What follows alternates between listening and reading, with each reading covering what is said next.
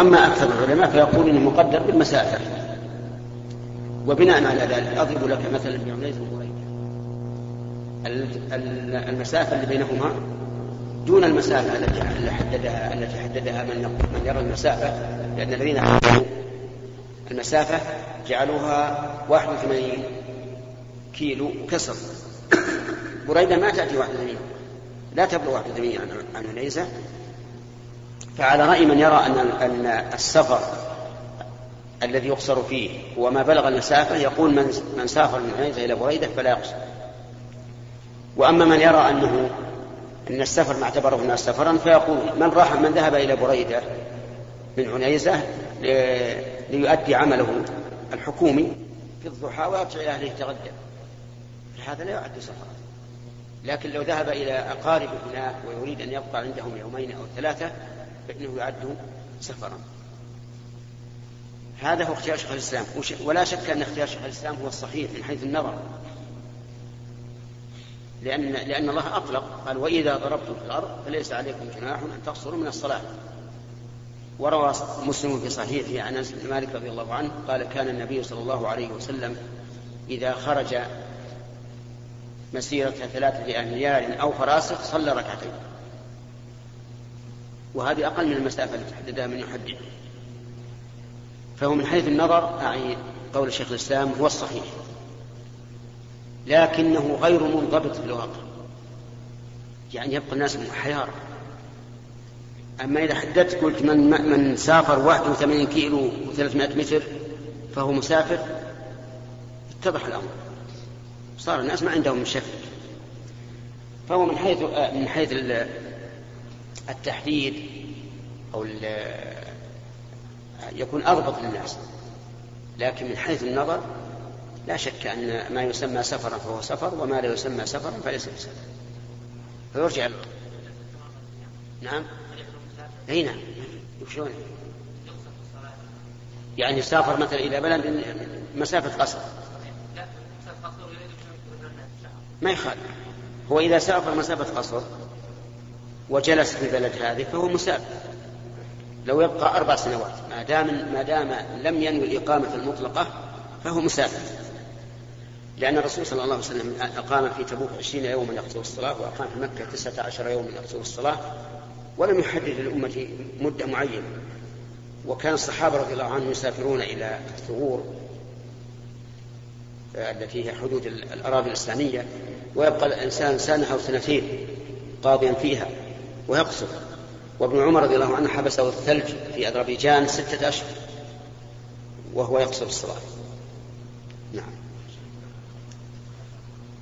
لا عفوا لا لا جواب لأنك من الطلبة ها؟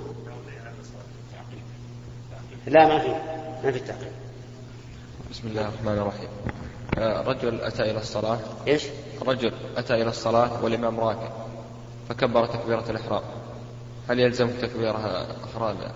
يقول العلماء إذا أدرك الإمام راكعا كبر الإحرام ثم ركع. فإن كبر للركوع فهو أفضل وإن لم يكبر فلا حرج. نعم. بسم الله الرحمن الرحيم. شيخ بارك الله فيك. يا شيخ عبد الله لا تسور قلت البيوت من ابوابها أقول لا تتسور الجدار. ائت البيوت من ابوابها لا هو ما بك تدري. يعني هذا مهم يجي إن شاء الله يجي. باقي أكثر من ربع ساعة. نعم. بسم الله الرحمن الرحيم. شيخ بارك الله فيك. بالنسبة لصلاة الاستخارة إذا أراد الشخص أن يستخير الله في أي في أمر آه، فيصلي صلاة الاستخارة ثم يدعو بعدها. آه، بالنسبة لنتيجة هذه الاستخارة هل تكون نتيجة نفسية يعني شعور نفسي برغبته بهذا الأمر أم يكون اتكاله على الله في هذه الاستخارة ويرى ما يرى الله فيه من خير؟ نعم. أولا صلاة الاستخارة لا تكون إلا في الأمور التي يتردد فيها الإنسان. أما ما عزم عليه فلا حاجة للاستخارة لأنه عزم وعزيمته هذه من الله هو الذي قدرها عز وجل. لكن إذا تردد يصلي الاستخارة. ثم إن تبين له رجحان شيء عمل به. وإن لم يتبين أعاد الاستخارة مرة ثانية. شعور نفسي شعور نفسي وقد يرى الإنسان رؤيا تحمله على هذا أو هذا. وقد يتردد أحيانا ثم يقدر الله الأمر على وجه مبالغة وهنا نقول إن الله تعالى لم يقدره على وجه المبالغة وأنت قد استخرته سبحانه وتعالى إلا وهو خير لك. نعم. بسم الله الرحمن الرحيم. بالنسبة للقصر في الصلاة في السفر بعض العلماء اشترط قال إذا كان يعلم مدة سفره فيقصر 21 فريضة من غير أيام المسير وبعض العلماء قال وقالوا إذا كان لا يعلم فيقصر إلى أن يرجع إلى بلده نعم فهذا الكلام صحيح ولا؟ المسألة فيها يا بني فيها 21 قول للعلماء فهمت؟ ولكن الراجح أنه ما دام لم يعزم على الإقامة المطلقة غير مقيدة فإنه يقصد حتى لو بقي أربعة أيام ولو كان يعلم أنه سابق أربعة أيام أو خمسة أو عشرة أو أربعة شهور أو أربع سنين. والتفريق بين كونه يعلم مدة ولا يعلم ليس عليه دليل.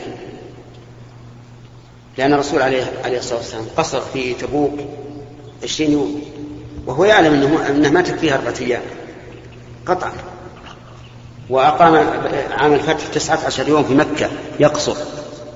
ومن المعلوم لا يمكن أن ينظم هذه البلدة التي فتحها ويرسل إلى, إلى, ما حولها ليهدم الأوثان أنه يكفي أربعة أيام. ثم لم يقل يوما من الدهر يا أيها الناس من, أرى من عزم أن يبقى أكثر من أربعة أيام فلا يقصر. ما قال هذا؟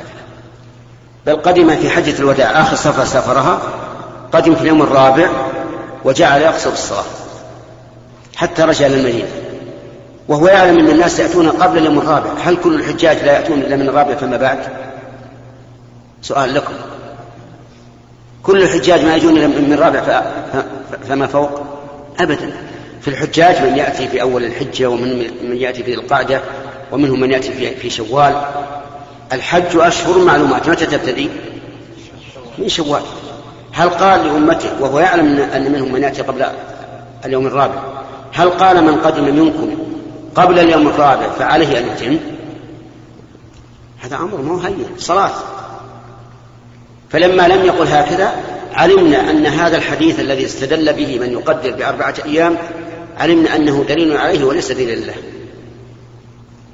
لأن يقول الرسول يعلم أن فيه من قدم قبل ذلك ومن يقدم بعد هذا. يعلم هذا وهذا عليه الصلاة والسلام. ولم يقل للأمة يا أيها الناس من قدم منكم قبل اليوم الرابع من ذي الحجة فعليه الإتمام. فالمهم أننا نقول القصر معلق بالسفر فما دمت مسافرا فالقصر ثابت في حقك. ومس ثلاثة أيام على الجوارب والخفين ثابت في حقك. والفطر في رمضان ثابت في حقك. إلا أننا نقول الفطر في رمضان لك أن تفطر لكنه لا ينبغي أن أن أن يأتي رمضان الثاني إلا وأنت قد أديت الواجب عليك. لماذا؟ لئلا تتراكم عليك الشهور وتعرف إذا تراكم عليه أربعة شهور مثلا صعب عليه أن يقضيها. فإذا كان إفطاره سببا لعدم القضاء فليقضي. نعم. إيش؟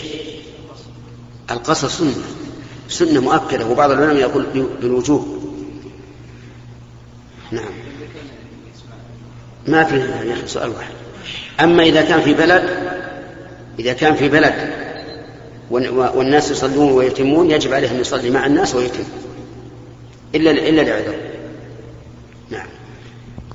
فضيلة الشيخ ما الفرق بين العالم والمفتي؟ إيش؟ الفرق بين العالم والمفتي. وال والمفتي؟ أي. المفتي.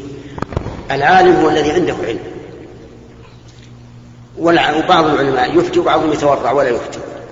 يقول سالغيب والمفتي هو الذي يفتي ولو بلا علم. من الناس من يتصدى للفتوى وهو لا يعرف كوعه من كرسوعه.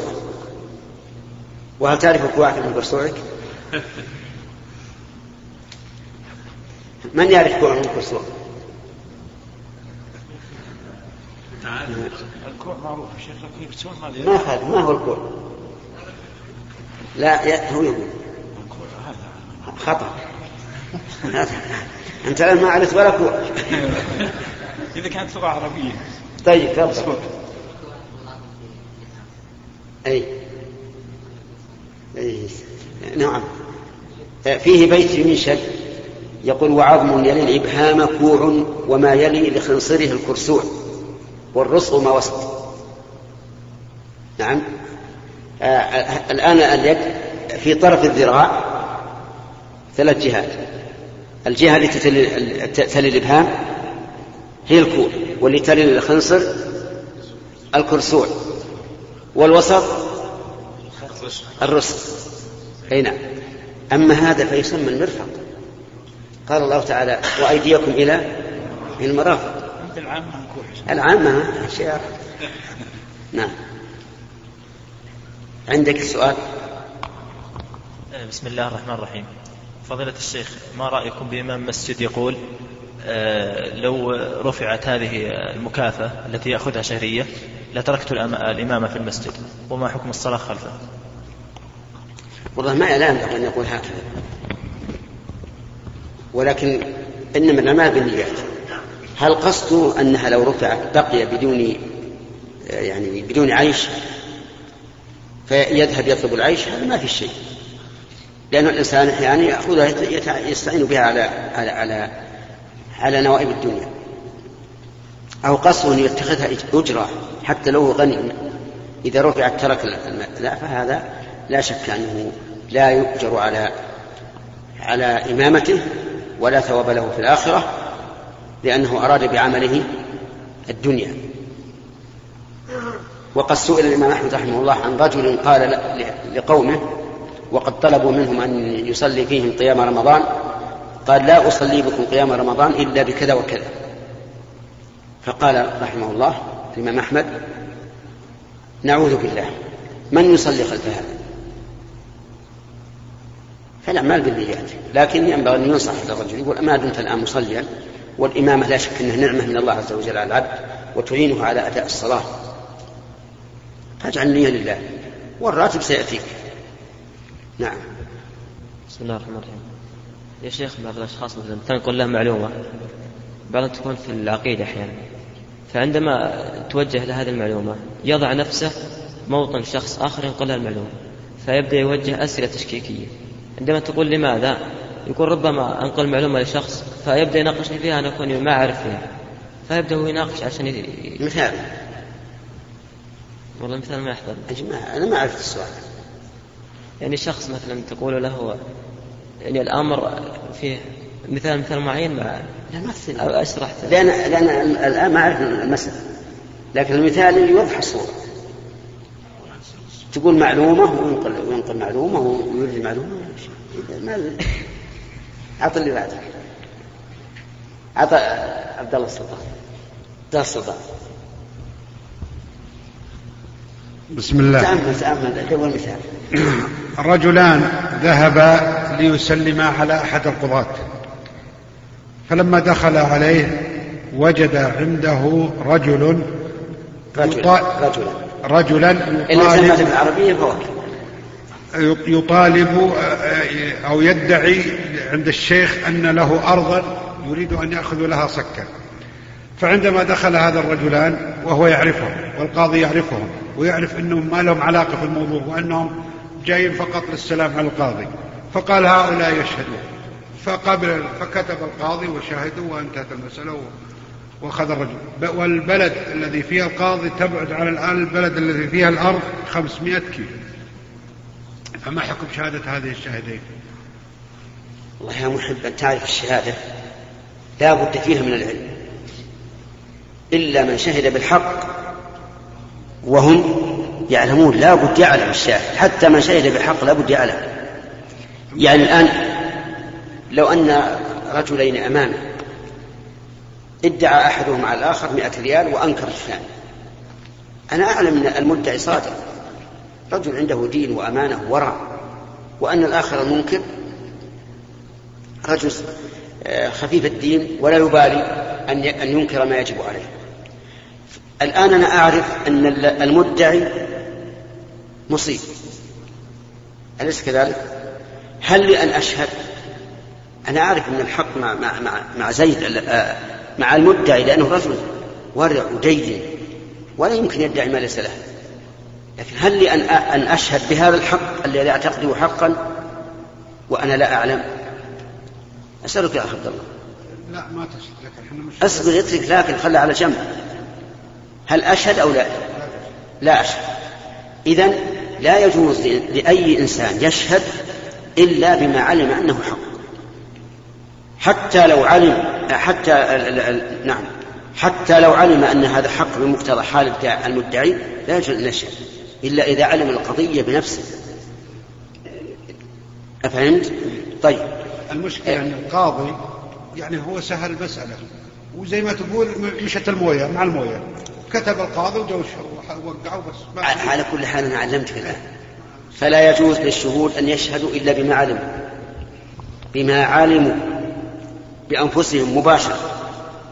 ولا يجوز للقاضي أيضا أن يشهد أن يكتب شهادته شهادتهما وهو يعلم أنهما لم يشهدا القضية. نعم. يا شيخ ما حكم شراء السيارة؟ من لا المع... ما ما ما وجدت المثال؟ نعم. ما حكم شراء السيارة؟ نقدا من أنا في تصوري أن السؤال اللي سأل عنه أنه سؤال مهم لكن لا أستطيع أن أجيب على حسب تصوري. أنا أخشى أن اللي عنده المثال اللي عنده غير اللي اللي أنا أتصور. نعم؟ إيش المثال؟ هي هذا المثال اللي أنت قلت لنا ها؟ طيب. تجي من فلان تقول يا فلان لا، مثلا عندي معلومة معينة. تعطيه إياه وش معلومة معينة؟ يعني أنك تعلم عن شيء؟ ها؟ معلومة معينة يعني إيش؟ فائدة. فائدة. تعطيه فائدة. فائدة فقهية مثلا. فقهية عقدية. ما يخالف. العقيدة طيب. يقترح يقول يعني يستانس على جيد. بعدين يقول يقعد يسالك يناقشك فيها. تقول ليش؟ يقول أنا مقتنع بس أخاف إني أنقلها شخص آخر آه. يناقشني يناقشني فيها فأخاف إني أنحرج ولا شيء آه. تمام. شوف هذا السؤال مهم يعني مثلا إنسان قال إن الله خلق السماوات والأرض في ستة أيام ثم استوى على العرش قال سأله قال استوى على العرش يعني على عليه عز وجل علوا يليق بجلاله وعظمته اقتنع بأن معنى استوى على العرش يعني إيش؟ على على العرش اقتنع ما به أي إشكال. لكنه أراد أن يورد الشبهات على الذي أفتاه. خوفا من أن أحدا من الناس يورد عليه هذه الشهوات آه، هذه الشبهات فلا يعرف جوابها. فهمتم؟ هذا صحيح هذا طيب وجيد. يعني مثلا قال له استوى على العرش. لو جاء إنسان وقال لا استوى على العرش يعني استولى على العرش. لأن ال- الاستواء على الشيء لا يكون إلا للجسم ولا لا يكون إلا كذا وجاب شبهات فهذا طيب. عشان تقول استوى استواء يليق بجلاله. لا لست أقول استوى على العرش كما يستوي الإنسان على السرير أو على الدابة. استواء يليق بجلاله. وانتهى. فهمت؟ وإذا أورد عليه شبهات أقول هذه الشبهات مردودة عليك. لأن هذه الشبهات إنما تكون لو قلنا بأن استواء الله على العرش كاستواء الإنسان على إيش؟ على السرير أو على البعير أو على الفلك. أما إذا قلنا استواء يليق بجلاله عز وجل فهذا لا, لا إشكال فيه. وهذا طيب. يعني أنا أيضا أنا أنصح كل طالب علم ليس عنده مادة قوية يستطيع أن يجادل بها أن يورد ما يمكن من الشبهات على من هو أعلم منه من أجل إيش؟ أن يجيب عليها. ثم إني أيضا أنصح العالم الذي عنده علم إذا أوردت عليه هذه الشبهات لأن بعض العلماء ربما إذا أورد عليه هذه الشبهات ربما يظن أن هذا السائد يريد أن إيش؟ أن يجادل أنا أنصح أيضا العلماء أن تتسع صدورهم أن تتسع. لأنه ربما يكون هذا الذي أورد الشبهات أنها شبهات الأمور قد أوردت عليه من قبل فيريد أن يحلها. أو يخشى أن تورد عليه في المستقبل فيريد أن يعرف جوابها. فالحاصل إن هذا سؤال مهم وجيد وأنا أوافق على أنه ينبغي أن يورد كل ما يمكن من شبهة سواء كانت وردت عليه من قبل أو يخشى أن تورد عليه في المستقبل. نعم. أي نعم. لا يا أخي. ما قال هذا. هذا هذا هذا بلانا يجي إنسان ينقل الشيء على غير وجهه الإمام مالك رحمه الله قال الاستواء معلوم.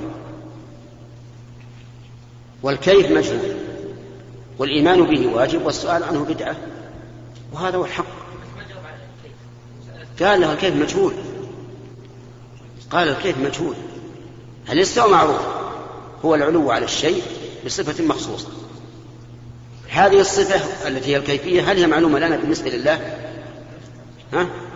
لا. إذا لا يجوز أن نتكلم فيها.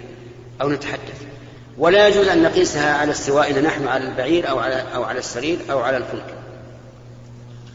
الله قال وجعل لكم من الفلك ونعام ما تركبون لتستووا على ظهوره. لو قال لك قائل مثلا واحد استوى على بعير يتحدث قال ثم إن فلانا أناخ بعيره واستوى عليه وأنت لا تعلم كيف استوى هل هل يمكن أن تصف كيفية استواء على بعيره؟ أسألك.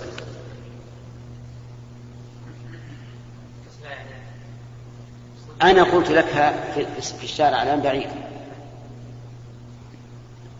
بارك. استوى عليها صاحبها مثل ما قال عز وجل جعل لكم من الفلك والأنعام ما تركبون لتستوى على ظهوره استوى عليها صاحبه ومشى. هل تستطيع أن تصف كيفية استوائه عليها وأنت ما رأيته؟ ها؟ لا. إذا كنا نجهل استواء المخلوق على البعير وهو من جنسه لكنه غائب عنا فكيف لا نجهل استواء الخالق عز وجل؟ ولذلك الاستواء كيفية مجهولة وهذا جواب سديد. هنا. يا شيخ ما حكم شراء السيارة نقدا لغرض بيعها بالتقسيط مع زيادة في السعر إيش؟ شراؤه نقدا. وبيعها بالتقسيط مع زيادة في السعر نعم. إذا كان الإنسان الذي اشتراها نقدا لم لم يشترها إلا لفلان الذي جاء يطلب منه التقسيط فهذا حرام. يعني مثل أتيت إليك أنا وقلت أنا أريد السيارة الفلانية في المعرض الفلاني. وأنا ما معي فلوس فقلت أنت أنا أشتريها نقدا وأعرض المعرض وأبيع عليك بالتقسيط بزيادة. هذا حرام. لأنه حيلة واضحة. بدل ما أقول خذ فلوسها نقدا سلفا وقرضا واشتري بها ولكن توفيني أكثر. بدل ما أقول هكذا رحت ذهبت أشتريها اشتراء إيش؟ غير مقصود. أنا لولا لولا أنك جيت إلي ما اشتريته ولا فكرت ذلك. فهذا لا يجوز. أما لو كانت السيارة عند واحد في معرضه. أو كان كدة مثلا. وقلت يا فلان أبي اشتري منك السيارة. السيارة تساوي خمسين نقدا. فقلت بشتريها منك بستين إلى سنة مؤجلة. هذا يجوز ما في شيء. لقوله تعالى يا أيها الذين آمنوا إذا تدين بدين إلى أجل مسمى فاكتبوه. فهمت الآن؟ طيب. انتهى. والأخ موسى يشير إلى أنه انتهى الوقت. وأنا أرجو أن تعذرون في الأسبوع القادم لأني أخشى سأصل الحجاز وأخشى أن لا أرجع قبل يوم الخميس فلذلك تسمحون عنا جزاكم الخير. وتخبرون من حدثكم من سيأتي إلى هنا بأنه ما في جلسة الأسبوع القادم. بارك الله فيكم. الحمد لله رب العالمين. وصلى الله وسلم على نبينا محمد وآله وأصحابه أجمعين. أيها الإخوة اخترنا أن نكمل بقية هذا الشريط بالمادة التالية. نعم. يقول هل يستحب رفع اليدين وهل يسن مسحهما؟ في الدعاء هل يستحب رفع اليدين وهل يسن مسحهما بعده؟ وإذا إيش؟ وإذا نزه الإمام الداعي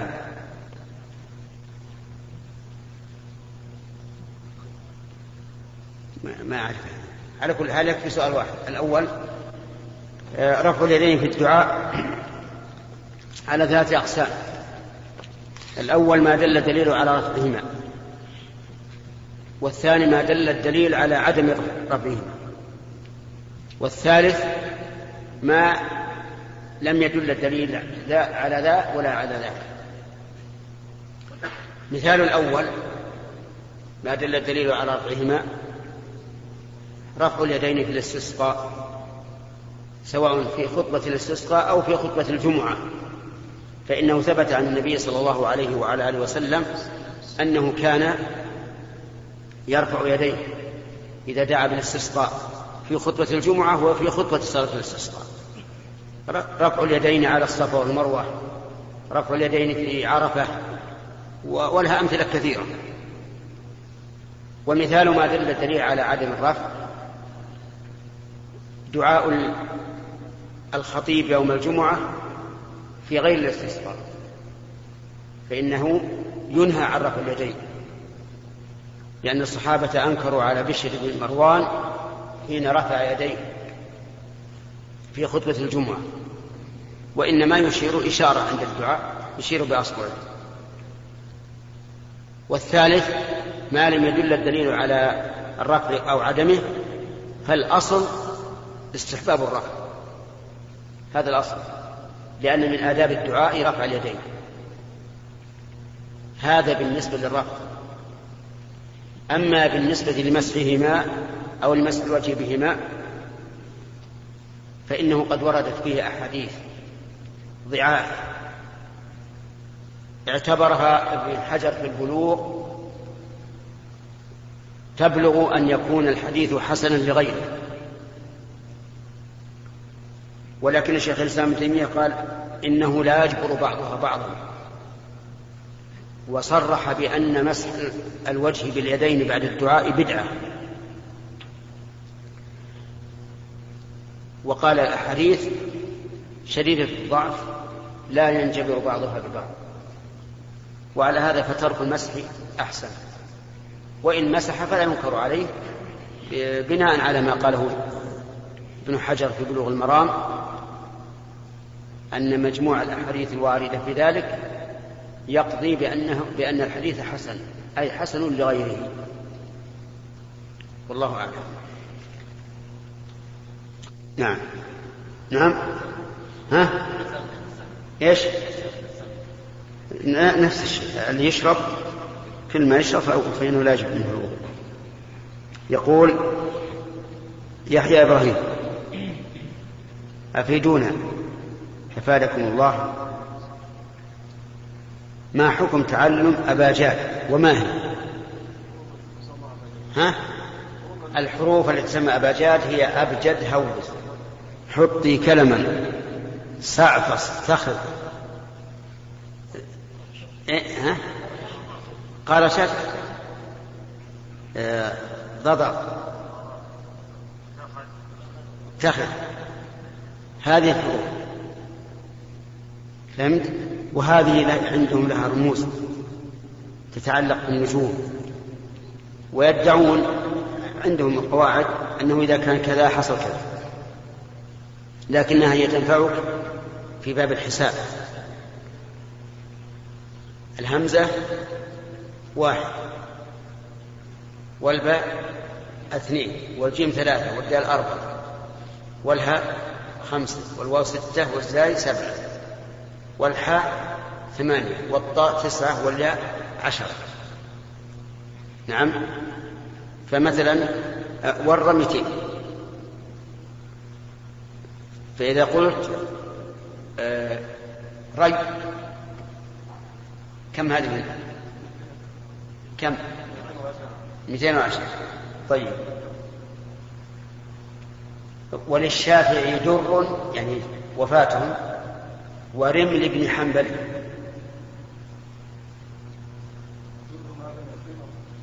هذه تنفع من هذه الناحية أما الذي الذي يتعلمون بجاد في حديث ابن عباس قال ما أرى لهؤلاء القوم في الآخرة من خلاق فهم يستدلون بها على أنها رموز فيما يتعلق بالنجوم طلوعها وغروبها.